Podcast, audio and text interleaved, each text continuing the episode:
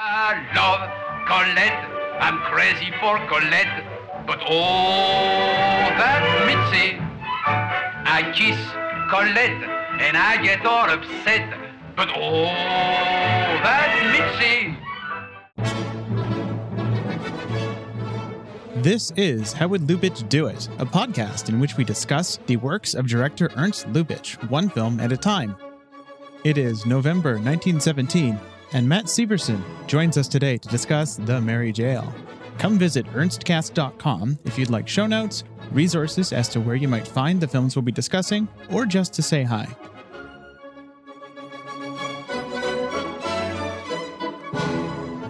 Hello, everyone. We are here with Matt Severson. Uh, Matt, can you tell us about yourself? What do you do? And what, in God's name, convinced you to say yes to hopping on a podcast about one of the least in demand Ernst Lubitsch movies?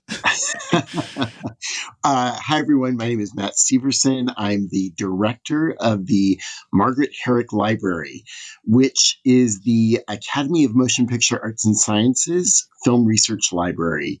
Uh, the Academy's library has been in existence since roughly around the time that the Oscars were founded. Uh, the Academy was founded in 1927.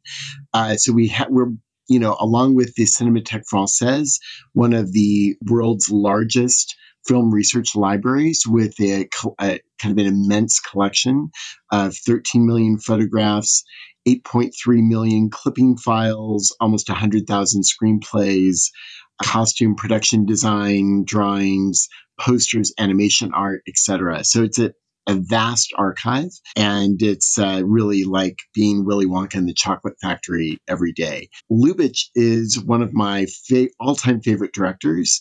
Uh, so this is not twisting my arm to be on your podcast. In fact, I had when I heard from a colleague of mine, Sarah Jaffe, who was with you recently on uh, one of the earlier episodes. Yeah, um, on the previous one, actually. Oh, very good. Well, I was just like, what?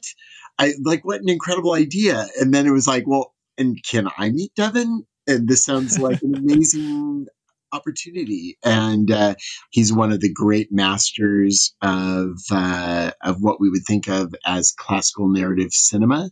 And you know, I would rank him you know, with people that worked in the Hollywood system, along with Hitchcock and Ford, he is just almost peerless in my in my mind. So anyway, it's a pleasure to be here with you.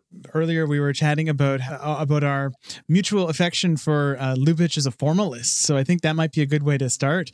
What about Ernst Lubitsch? Um, at any point in his career, as a formalist, as a designer of cinema as a language, uh, what about him speaks to you? I am really taken with, if we're talking about formalism, there is an elegance to the way that he composes his frames. I would say that that was one of the first things that really kind of screamed at me when I, I am not 100% sure that this was my first Lubitsch film, but the movie One Hour with You, uh, also one of his like not most well known films, a film that I basically almost stumbled into at the UCLA, Film Archive many, many, many years ago. And I was actually skipping work one night to go see this film, mm-hmm. which was on a double bill with Love Me Tonight. It was one of the most magical film going experiences of my life. And in the midst of, you know, this kind of romantic sex comedy, I was so taken with the you know, at first you're looking at the Art Deco production design, but then I was noticing the economy and almost the austerity of the way that he would frame his shots, cut within them.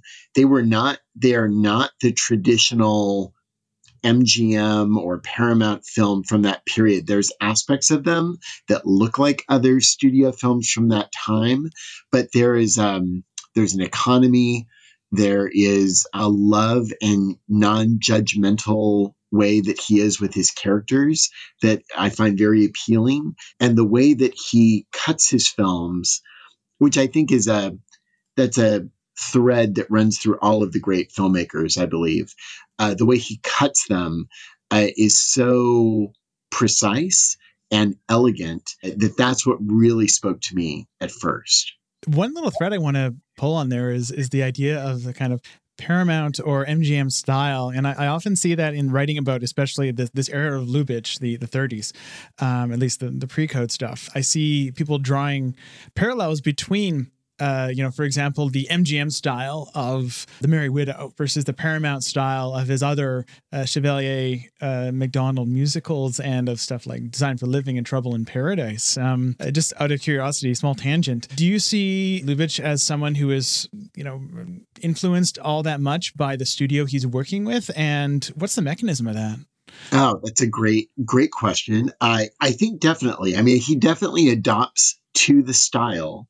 There is a, clearly a difference between the Merry Widow and the earlier Chevalier Macdonald films. However, the core of who Lubitsch is as a filmmaker is it, it carries over beautifully. Mm-hmm. I would say looking at Ninotchka is a really good example of that austerity uh, because you know, I think you could look at the Merry Widow in 34. It was a lavish production. It was one of the I think it was one of the most expensive films made at MGM at the time.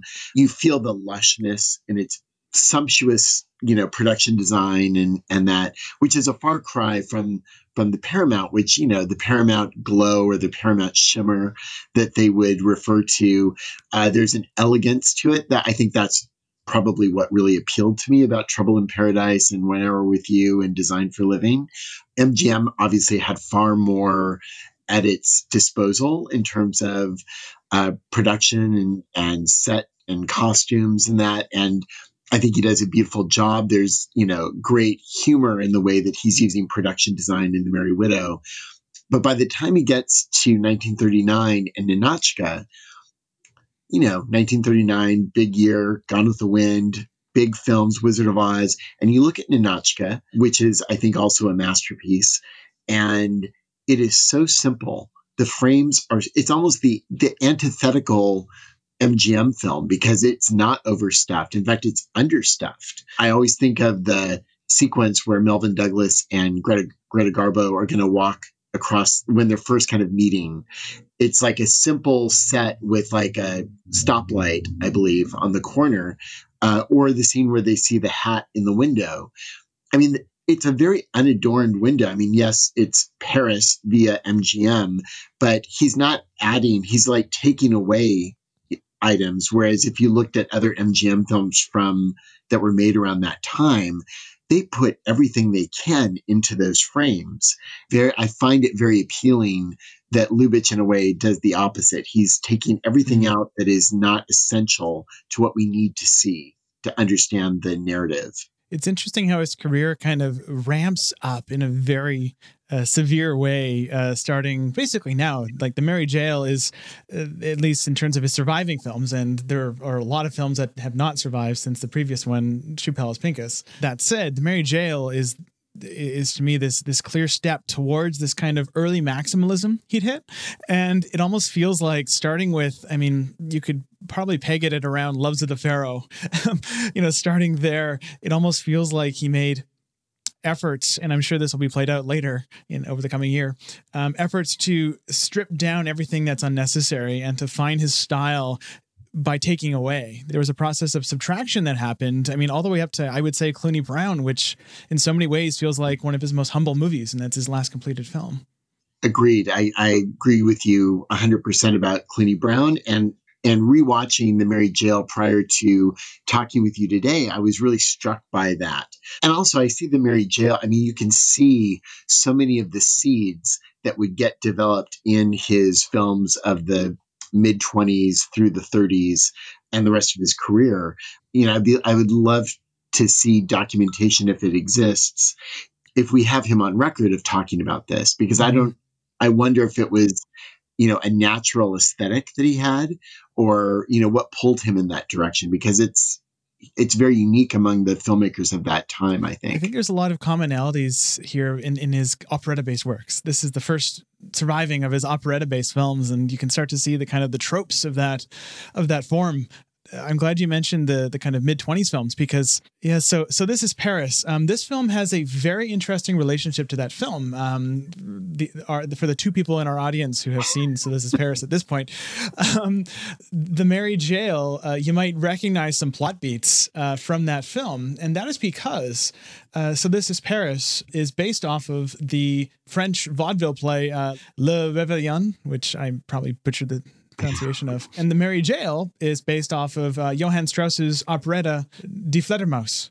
Both of those are based off of the same farce from 19th century German playwright Julius Roderich Benedix called Das, oh, I'm, I'm not going to be able to pronounce this. The, the English translation of which is The Prison. This is why I edit my podcast, folks. And so both of these are, are one step removed from the same source material. And so there's so much in this that feels almost uncannily familiar to those of us familiar with the, the you know, the more obscure films in the mid 20s it's very interesting how due to both just reusing similar source material and the form we can see these these rhymes in his career. Yes ab- absolutely I, I thought of that also when uh, when i was watching this and i think you can see also strains of the marriage circle when whenever with you angel i think is also in there. I found it a much more resonant film than i when i first saw it i i saw this as a much more minor uh, work in in his early work, and I think I was completely off base. And frankly, let's give Devin credit because Devin found the best version of this film that's uh, on YouTube, um, unbelievably on YouTube, and uh, it's a great restoration and uh, a great print. So um, I highly recommend ch- checking it out. It's a print that, um, according to the first title card, originates with the State Film Archive of the GDR. So it has, even this print has quite a history. Um, I mean, this film too. I mean, it's it's interesting how much is starting to come together here, even just in terms of his team. Uh, you have Theodore Sparkuhl, his most consistent cinematographer for the rest of this period in his career until he left for America. You have Kurt Richter, the famous production designer and art director who whose credit is generally as big as Lubitsch's during this Berlin period. I think he does fine work here, but you know, later on in the Oyster Princess and Wildcat and such, he just he's doing like all-time masterful work. So um, you can see the team coming together at least, and I think that does contribute to this feeling like like the Ernst we know. And also, you bringing up Oyster Princess reminded me when I was watching this, the actual the musical sequences in this film mm-hmm. are pretty delightful. I mean, it's a, maybe a little primitive compared to to the films that come after this. But again, you can see the seeds of Oyster Princess in this and the later musicals also in the middle when they have this big party that has a roller skating dance number in the middle of it, uh, as well as the uh, hobby maid Mitzi, which also Mitzi is a name that ends up getting reused in One Hour with You later on. Uh, yeah. Oh, that Mitzi! Yes, yeah. uh, dances on top of the table at the at the party. It's almost like when you see uh, Hitchcock's The Lodger, and you're like, oh, it's all there in 1925 mm-hmm, in 1926 yeah. all the stuff the hitchcock blonde this you know mistaken identity transfer of guilt etc with the Merry Jail, I feel like you're you're having kind of the classic marital comedy, marital sex comedy, uh, the kind of continental attitude towards either flirtation or sex or things that are happening outside of the marriage, and yet the the husband and wife they might be upset with one another, but this is not going to bring them to divorce court at the end of the day. It's a game. You have the, I mean, you have the masquerade ball. You have the, I mean, what's echoed later in the Merry Widow, which is this.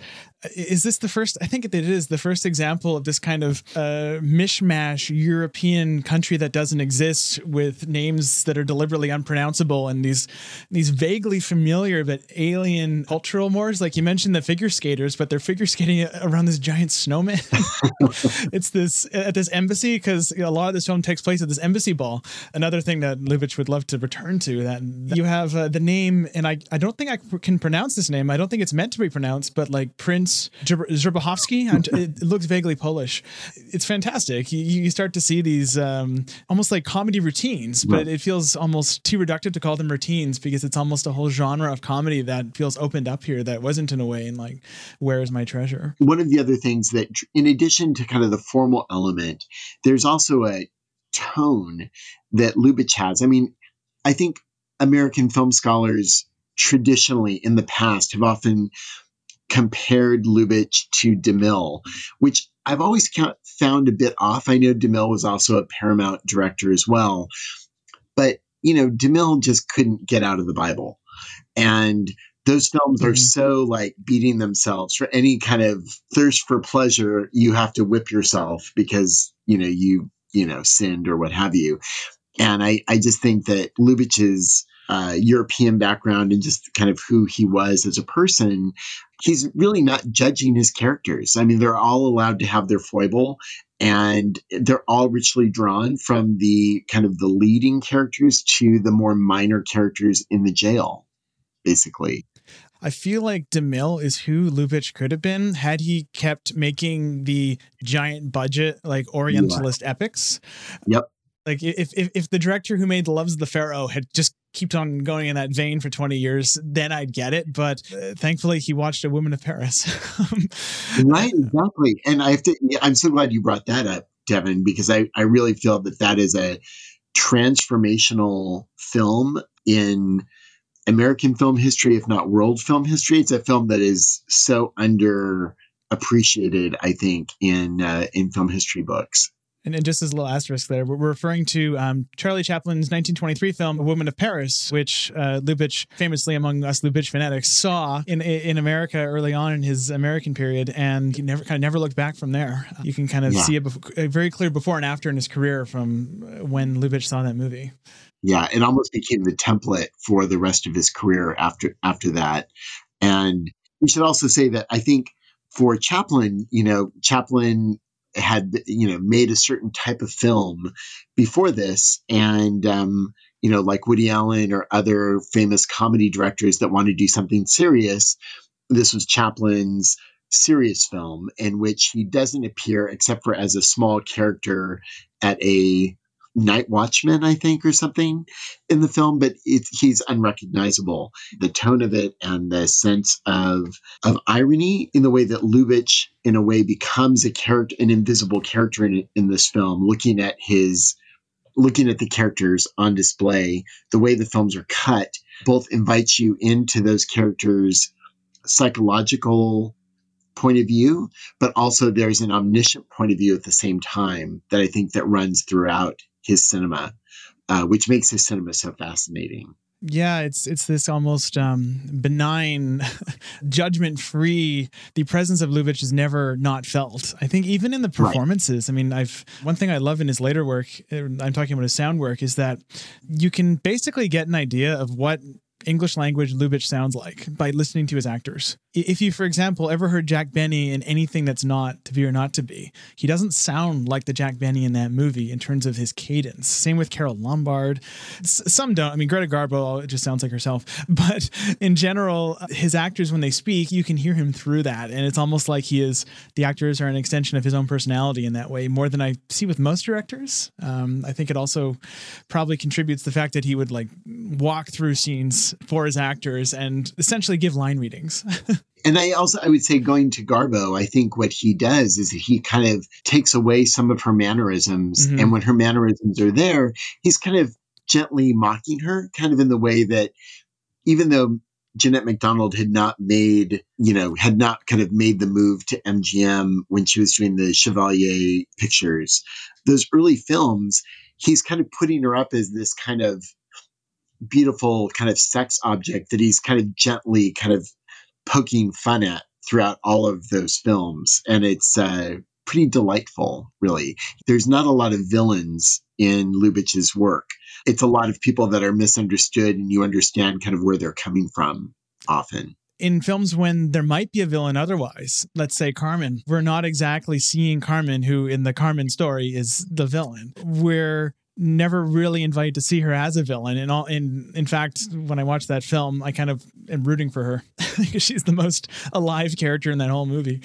Um, totally. She, at least she, at least she's delightful. I would also, I would say, shop around the corner. I think has the closest to a villain that I can kind of think of as well. The gigolo, essentially, right? Like, yeah, yeah, exactly, right. um, I, oh, I always forget the actor's name, but yeah, I mean, he's almost a villain, even though the film is very It treats him very humanely. Yes, exactly. You have the Nazis, uh, in To Be or Not to Be, but even even There you go. yeah. Speaking of which, this might be a good segue to because this is our first uh, Emil Jannings appearance in this series. Um, Yeah. This is a big moment. One of the Yeah. greatest hams. I kind of love him in this movie. He's he is so I don't know. He, he mugs for the camera like nobody ever has before or since So true. and the camera mugs back. It just holds on him for so long. In fact, I mean, one we could probably talk about the editing rhythms in this film, and I think I kind of felt like Lubitsch hadn't quite found his rhythm yet. I almost feel like The Oyster Princess is the first film where I really feel like, oh yeah, Yeah. this is fully formed. Agreed. But I would also say that Jannings is playing I mean, I don't know if Jannings has played a character even similar to this in any other film. And it's it's such an interesting performance because his, he would be what, the the the guard in the jail, essentially. He's the Merry Jailer. Merry Jailer, that's the perfect phrase for him, that has an loving and maybe sexual feelings for for the people that he is holding captive. and for his superior, for everyone. I mean, it's this is something that I, I think that this is a weird kind of I think historical irony that's happening in this film that we should probably grapple with. The sentence "future Nazi plays camp gay jail guard" Yeah. doesn't inspire much confidence, um, but and yet I, I I find myself quite impressed by the fact that I can't quite tell if the character is he's clearly coded gay, but at the same time I can't quite tell if he's supposed to be if he's just so drunk that it doesn't matter. He's just l- loving with everybody. It, it's very ambiguous. Right. Well, and also what I would say is, I mean, again, going to kind of Lubitsch's warmth towards all of his characters, Mhm. He's he's not played for laughs. I mean, even though he, I mean, there's humor in it and it's funny, but like the characters, you know, when he goes to like kiss the the people in the jail, the people that he's kind of overseeing in the jail, they all kind of react to him, but they're like, ah, it's you know, everyone has kind Yeah, of like it's a like very oh, it's like our friend, you know. he's my friend is doing this. Oh, stop Yeah. it. Uh, There's a distinct lack of queer panic in this movie that I think will. Yeah. I mean, in I don't want to be a man. That the la- the gaping void of queer panic in that movie is is like one for the ages. It's incredible. Uh, I was surprised to see that in this film. Yes, yeah, without a doubt. And you can see it later on in One Hour with You also. The servant, it was Chevalier's kind of valet, says to Charlie Ruggles, I did so want to see you in tights. And he gets kind of a double reaction from Ruggles, but, uh, you know, it's not, it's just kind of part of the landscape of uh, of these uh, people that are in the film. I, I think that that's something that's really lovely about Lubitsch's. Uh, I don't know if that's part of the Lubitsch touch, but it's definitely part of the Lubitsch um, aura of his films, and that.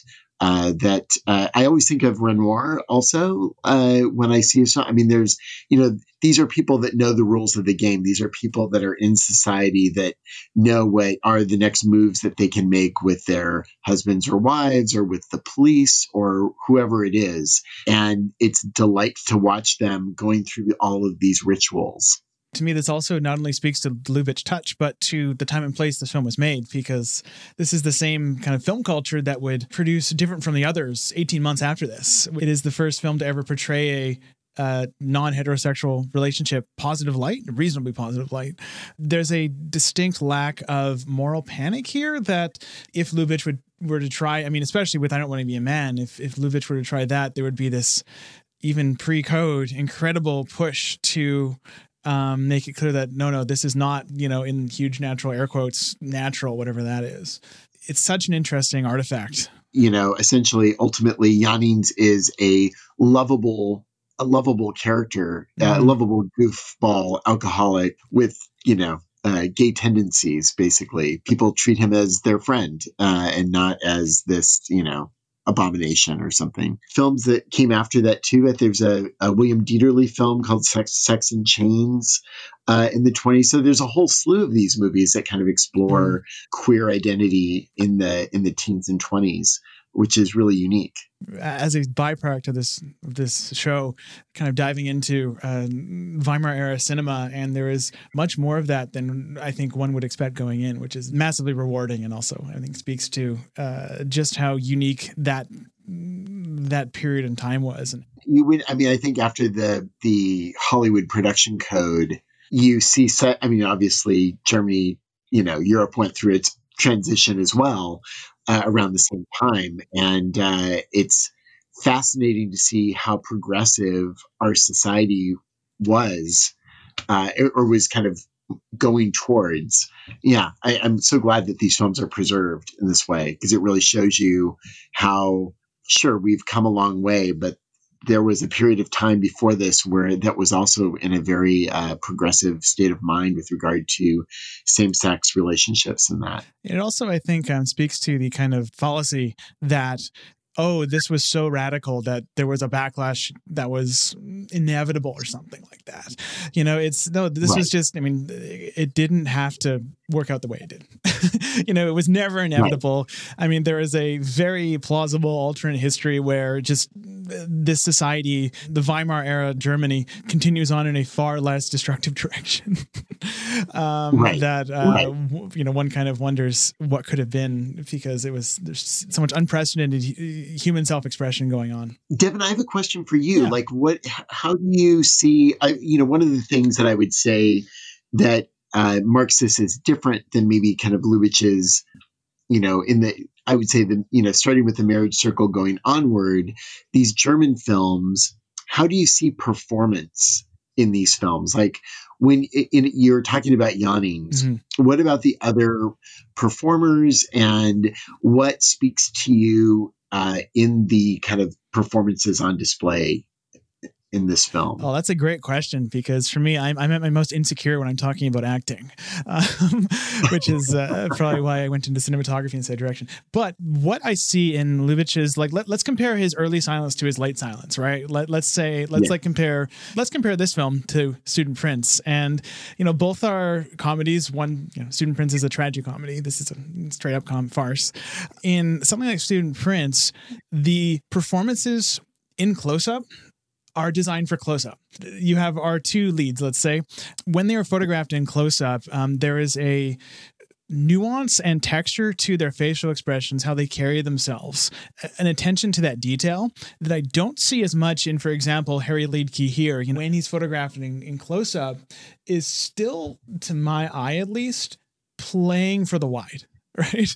Uh, or Jannings too, right? Where it's not that he is when he, when Jannings isn't close up, he is gesticulating his eyebrows for the cheap seats in the back. So there's this kind of maximalism to everything, and I almost think that it's not a straight line between the two either, right? Like if you watch The Oyster Princess or The Doll or The Wildcat, those aren't any less broad than this. They're just yeah. he just leans into that maximalism to like the breaking point in in Wildcat where everyone is just running around with their arms flailing at most times, and I think that movie works. it, it's great in that movie.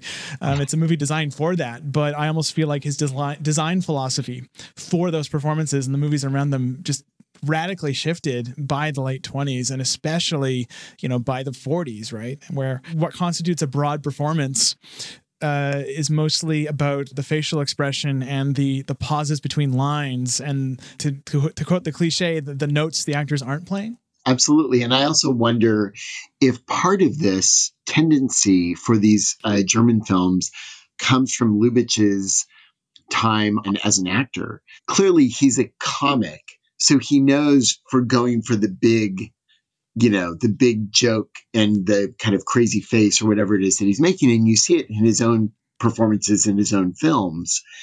And I think that I wonder, I don't know if we can credit it to Chaplin and Woman of Woman of Paris, but he definitely becomes much more restrained mm-hmm. after that. I mean, though in Rosita that is before the uh, Woman of Paris, I mean, I think there's some subtlety in there, but there's definitely even a change between Rosita and Marriage Circle the Jannings character in this, I got the sense that if you've seen Lubitsch in his previous two films, he spends over 50% of his screen time, you know, spiking the camera and mugging and doing, you know, the, the eyebrow thing. And I kind of suspect that, like, if Jannings hadn't said yes to this role, we'd currently have yet another Lubitsch part in, in that character because Jannings' uh, screen presence it, it, it's almost a one to one approximation of Lubitsch. I think done much better than Lubitsch did. And you could say the same thing about Ossie Oswalda yeah. and all of her appearances, where I almost feel like she is playing the character that Lubitsch designed for himself with, with her very broad gestures. And again, I think, thank God Ernst Lubitsch delegated this to, I think, to people whose talents are more in line with, I think, the requirements of, of that. I, yeah. I have yet, I must admit, I've yet to be really impressed by any of the three performances I've seen Ernst give in, in his own movies. Yeah, I'm right there with you. And that's no slight on Mr. Lubitsch. I just think that uh, he became uh, a greater director than he than he was as an actor. I wonder though, it, I mean, he's clearly using his knowledge of acting when directing mm. his performers. I mean, you there are so many great off-camera shots of him directing, you know, all the actors that we we love from his Hollywood period. So I think it served him well ultimately, but I don't think the early performances aged that well. I do wonder what would have happened if like he had just like, you know, pulled a Sydney Pollack or something and just, you know, returned to acting later on in his career and and like what would a Ernst Lubitsch performance circa 1945 uh, look like? That I'm curious about. There's so many alternate histories here we could talk about. right. I it'd be interesting to see if he would ever like. I would love to see him play like a heavy or something in a noir or something. Uh-huh. Go the Erich von Stroheim route. Even at that point, I'm thinking now of the his habit of casting actors who almost resembled his sensibilities. Like in Felix Bressart, in at least two of the his roles, feels like a Lubitsch stand-in right? Where in Shop Around the yeah. Corner, his kind of attitude towards everything in life uh, really feels like the character that Lubitsch most sympathizes with. And then in To Be or Not to Be, you have the in, implied, like, n- not amazing, uh, in this case, Jewish actor who really wants to play Shylock. And that was, that's autobiographical for Ernst. So maybe we should talk a little bit about the, uh, the Mitzi character because she kind of I feel like she kind of comes in and kind of steals in the same way that Emil Does. And the audience is kind of is with her in some ways more than the husband and wife, I would say. She's the classic type of Lubitsch sympathetic where she pretends to be something and she's good at it. So therefore she is that thing. yes. I love that. And I also love she reads the letter about, you know, if you do get kissed, uh, at this party. Don't look surprised because that's not chic. Uh, you know, just go with it. Essentially, which you know that's a that's a very Lubitsch kind of thing, and you know she gets kissed pretty quickly. Quickly gets into that character immediately. She gets very comfortable in that. Oh yeah, and so she's as good at being upper crust as the you know quote unquote real upper crust people. And really, exactly. what's the difference at that point? There's an interesting thing to Alex's relationship with Mitzi. It's implied, I mean, at at the moment of that kiss, that they have kissed before, therefore an affair has been implied. And this is yet another, I mean, iteration of I I can't help but see Simon Lubitsch, who is Ernst Lubitsch's father, uh, his influence on his films at this point, because this isn't the Scott Eyman biography of Lubitsch, but you know, kind of intonations of Simon Lubitsch having numerous affairs with housemaids at right. certain points, and that kind of archetype of the womanizing kind of dandyish character uh, that recurs throughout Lubitsch's career feels to me quite influenced by Simon Lubitsch more than Ernst himself. Yeah, no, I I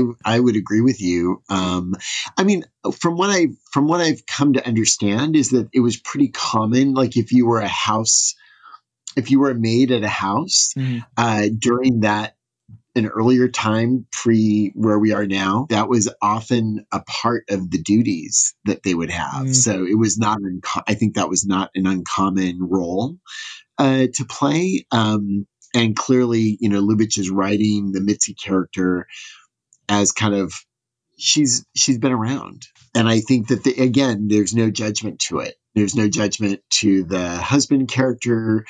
I do wonder what I, what I did think about this in our current moment that we live in, how this kind of loving this kind of rogue husband that's kind of going out partying, coming home drunk, mm-hmm. uh, needing to go to jail, probably has had some affairs while drunk, how that would play now and if that would age as well. I mean, I feel kind of kindly towards him, but I can see that might not everyone might feel as kindly or as forgiving as as Ernst is or as as I do essentially when I'm watching this. You can see the evolution of that even in Lubitsch's work where this kind of same I mean, husband rake character is maybe his single most common archetype in in his whole filmography, and I think you know Maurice Chevalier is probably the most quintessential version of that. And even by the Merry Widow, thirty four, that film is about his character learning the error of his ways. Funny enough, to put a thread between this film and that film, at the end of that film, the final climactic scene is them in a in a prison cell. If, if you could call it a fairly merry prison, uh, exactly, exactly. Oh, I, I, I, Merry Widow. I cannot wait to get to that movie. That's uh, that film. I've probably seen it more than almost any other movie in history. Uh, I think it's a, a, magnificent film. I kind of hopscotch around, mm-hmm. so I'm a one hour with you, Trouble in Paradise, To Be or Not to Be, Merry Widow, Shop Around the Corner. They're all kind of big masterpieces for me. I do think The Merry Widow really is deserving of getting like a 4K Blu-ray oh release, yeah. which sadly, sadly, it is. Um, it's it's a film that like does not get shown very much. I feel like there's so little fanfare given to it, and being one of the most sumptuous, maybe the most sumptuous production of Lubitsch's career, and yet he doesn't sacrifice any of his style, even though it's the most ornate film one of the most ornate films that he ever made, I believe. The only available digital version I have, the best available version, I am sure this is the best one, is a 1080p web rip of, of like a stream when it was like on demand on like HBO or something. It was something suboptimal and the scan's not great. So it's it's not in as dire a place as the VHS TV rip of Student Prince, but it's it's down there. One element of this film that I felt like was a clear case of Lubitsch's ambition maybe outstripping his grasp uh, was the structure of the last 20 minutes, where we have this kind of climax arms race. You have about four different parallel things going on at once. And I was at once just actually quite impressed at the amount of parallel structure in this German comedy from 1917. But simultaneously, it, it almost, it really did feel like every time we cut, I, I completely lost track of what had happened since last time was there. Like there's not a real real finesse to the juggling I found. I remember when I was watching it, I actually had to rewind. Like, where is all of this happening? It's a it's a little confusing, and I also feel like I think you're right. Uh, he's also you know not using the close ups and the other the other little markers that that really uh, show, you know, the Lubitsch language and how that develops in the 20s and 30s. Uh, he has not really does not have that quite yet. So it, it, this has like the earmarks of the film from like the mid teens, I think it just feels a little I don't want to say shoddy, but it's a it's it, the editing is just not as sophisticated as it would become later on, I think. And there's even like little techniques like ticks that we take for granted now that had not been necessarily conceived of. Um, and also this is with the asterisks that like I, I, can imagine a film, I mean Intolerance did this that same year, where each individual storyline has a different dye bath color. I could easily see a version of this being a million times more coherent. You know, maybe it exists. I mean, uh, it, where each individual plot strand, the jail was red, you know, the uh, the party can be blue, that sort of thing, and that way mm-hmm. we're subconsciously cued as to what we're watching. But at this point, it's every single time it cuts between the plot lines, you got to kind of engage your executive function to ground yourself and go, where right. am I? Because I mean, Mitzi is dressed similarly to uh, the wife, all the suitors, men are basically identical. that, I think that's the single most confusing part. I think is that the men look identical to one another. Yes, and then I mean the jail, the titular Merry jail. I mentioned earlier that this I kind of found the title a bit bewildering for most of its runtime because I'm still a little perplexed by the centrality of the jail because I feel like uh, everything that happens in the jail, which you know mostly concerns uh, a secondary character meeting a bunch of other very side characters, it feels so cloistered off from the rest of the film. It's basically the Emil Jannings show. I would say that the jail doesn't really factor into the narrative, no. other than that that's the the husband's supposed to go there and this guy that was kind of chasing his wife ends up going in instead of him. Yeah there's nothing there's no real follow through on the narrative thread of that. No it's just kind of like a fun side plot that we cut to and right. that's that, that's kind of the end of it. I mean i think it's no coincidence that so this is paris spends very little time at the jail but so yeah, this feels like I mean both maybe one of the most significant steps towards being this being the artist that we know, and fully gesta- gestational and full of things that even I mean when was so this was November 1917, and then by the time you get to October 1918, which is the release date of "I Don't Want to Be a Man," so many parts of this, like the the uh, the disguises at the ball, the kind of uh, games between all genders, it's it's already so much more fully formed and functional as its own thing. And I think Oyster Princess being kind of where it all kind of crystallizes. Yeah. One note here is that this episode was recorded after our Oyster Princess episode, so I'm talking with uh, tons of unearned hindsight. But uh, look forward to that movie; it's it's incredible. A couple years ago, Nicola Lubitsch, Lubitsch's daughter, donated some items to the library for preservation, including like a scrapbook of her father's and that. And she and I were kind of emailing back and forth, and we were talking about the Oyster Princess. And I always love what she wrote about the Oyster Princess. And the Oyster Princess, it's like lace. Huh. So I always think, oh, it's like lace, that film, which is in a way, what you could kind of that's a nice kind of terminology for it kind of defines Lubitsch's films as a whole, mm-hmm. I think, like lace. In this specific film, it almost feels like he's using the, the ingredients. Uh, they're just he just hasn't found necessarily the proportions or the final form of those ingredients yet. Even I mean, even Harry Liedtke is. Uh, I did not know going into this that he was such a staple throughout this part of his career. It's interesting because the first film of these that I actually watched in this viewing and this kind of run through was Carmen, and he's not great in that. And I think that he's not a great fit for that more straight laced tragedy of that film. But he's, right. I think he's quite good in this, and he's fully wonderful in The Oyster Princess. Um, he's a great drunk. yes, agreed. Oh, and one thing that I would say is that you know when I was rewatching it, I was kind of trying to. I was looking if we're going to go back to your interest in formalism. Mm-hmm. The one moment that really feels like a Lubitsch technique that is prior to everything kind of coming together for him is really early in the film when the wife is trying to find her husband. She's going to go call the call the police. And then Lubitsch takes the camera and then tracks down to see that her husband is drunk and at the the foot of the uh, de- office desk. Mm-hmm. And it's a great reveal. And he's using the camera to kind of show us something that the wife does not know quite yet.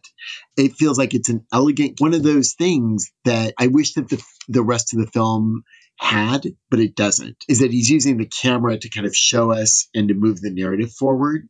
And it's such a small but elegant touch, I feel it's the opposite of calling back. It kind of presages a lot of his gestures that will become more and more, you know, fine tuned. Because I remember that scene, and you know, it pans down to him, cuts, and then he says, almost to the camera, "I'm feeling very badly." And yeah. at that point, I feel like uh, even a few years later, Lubitsch would have the confidence to not have him say that all you have to do is look at the guy and you can tell okay he's soused and uh, the, the intertitles in this film are interesting because um, there's fewer than i would expect having seen the films around it even. Because i mean if you've seen the american cut of carmen that film is riddled with intertitles and, and the european one has less but there's still a lot of them. And in this film uh, there's a lot of dialogue scenes where you see the characters talking and you're kind of expected maybe to infer what they're saying but you you're not necessarily given the information you need to to feel confident in your inference? I feel like you can, you definitely see that also early on with the wife, because the, as you had mentioned earlier, she's speaking very broadly to the back of the house, mm-hmm. but she's doing that, I think, in a way to communicate without, in a way, without using subtitle or intertitles, basically. We, we know exactly what she's inferring and we get we get a sense that she's on to her husband and what he's up to I, I can I can see what Lubitsch is going for with you know trying to communicate as much as possible without having to just tell us the audience. And then it's this fascinating uh, again I, I hate to use the word transitional but it's, it's, he's working towards an end goal that he, I think he has in mind. Or uh, yeah, but uh, is, is, is building his toolkit. Looking at this through kind of a formal lens he hadn't yet quite developed if you look at Trouble in Paradise and the way that he uses the camera to cut to the you know the bed is the source of problems he will cut to inanimate objects and the inanimate object relate to the narrative but they also kind of form this other kind of position i think the hat in Ninotchka is this kind of ridiculous object and yet it is imbued with so much meaning and yet it's a ridiculous object. As uh, Devin and I were talking earlier uh, before we we started recording, the Japanese filmmaker uh, Yasujiro Ozu is one of my, it's actually he's my favorite filmmaker, but a filmmaker that learned a lot from Lubitsch.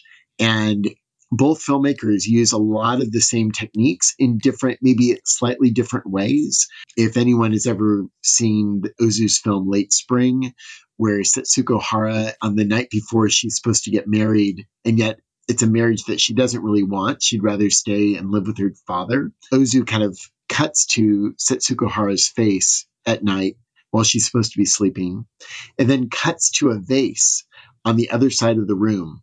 The vase has no narrative meaning. And yet, when we cut back to Hara in bed, it I'm not. I think there's many many things that that object could be, and yet it's both mysterious and and and helpful in terms of the narrative, and yet it also kind of means something. I think Lubitsch is kind of moving towards all of that. When he's doing that, that's not dialogue heavy. If you looked at another great director from the 30s, like uh, George Cukor, who also uses great you know Hollywood actors. Uh, is also a women's director. Also worked with Garbo, uh, Hepburn. Yet he's pretty much almost an entirely script driven director. And i think that lubitsch as much as he's uh, you know bound to his scripts is a filmmaker almost i would also compare him to hitchcock in a way because he's using his actors in a certain way but yet he has full command of the technical arts of the cinematic process. And he's using these you know objects like hats or beds or perfume bottles or whatever it is uh, to signify something. What that is is I think up to the viewer, mm-hmm. but it adds a, a layer of complexity that is not there in any other filmmaker from that era, I believe. And I think part of what I find so rewarding about this is seeing that complexity slowly form we're seeing the point at which most filmmakers get off right? This is the point at which most filmmakers achieve and that's that's a, that, that's their peak right? They're doing this is a reasonably functional film. And right. yet seeing him just continue to and just it's not a linear path seeing the the, the, the kind of the, the flows and eddies of all this. I'm uh, i'm excited to uh, watch all of these films kind of in sequence with you and uh, and hear the rest of the podcast and how all of these uh, oh, and also your i mean your thoughts devin because uh, you know as you are discovering these films i'm really interested in knowing how you are going to be putting the pieces together going through all of these chronologically I look forward to it, and I also look forward to you coming by on our one hour with you episode. Oh, you. That's going to be a lot of fun. That's uh, it's actually it's interesting because that's a film where the first time I watched it, um, I watched in between Love Me Tonight and The Merry Widow. And to right. me, it's like the middle middle child of those three, even though again it came first. Because uh, I was so blown away by Love Me Tonight, and then so blown away by Merry Widow. That film kind of came in the middle as like, oh, that's also good. So I, am I'm, I'm looking forward to just giving each film the space it needs to it's, fully flower in my mind. I love it. Well, you know, it's funny because I saw I saw One Hour with You on a double bill with Love Me Tonight, with Love Me Tonight being the second film. Mm-hmm it's a better order. yeah, I think it was a better order, and also because I well, I really love Love Me Tonight, there's a lot of, I mean, it, it, that's a great film in and of itself, and it's you know Mamoulian's kind of satire of the Lubitsch operettas from that era, but what I realized that it did that I'm not as much a fan of all the kind of in camera tricks, the speeded up uh, films, you know, the film speeding up at certain points and kind of the archness of it. I mean, it's really inventive. It's almost Wellesian in a, in a way. It was the way that Lubitsch held back in One Hour with You that really touched mm-hmm. me. And I think we all have our first film by a great filmmaker that really speaks to us. Like I think of, you know, Almodovar, my first film was Matador. It's still kind of my favorite film by him.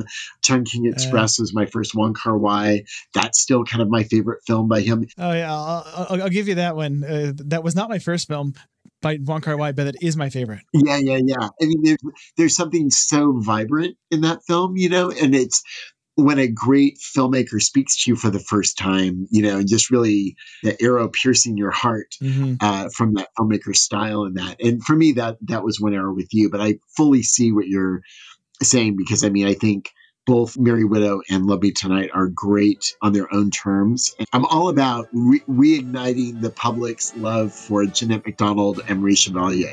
Uh, thank you so much for joining us, Matt, for making the time on this tremendously obscure, available on YouTube, though, for all listeners, uh, Ernst Lubitsch film from 1917, The Merry Jail. We'll look forward to seeing you on the next one. Thank you so much, Devin. It was a lot of fun. Thank you. Next week, Peter Labuza joins us to discuss I Don't Want to Be a Man.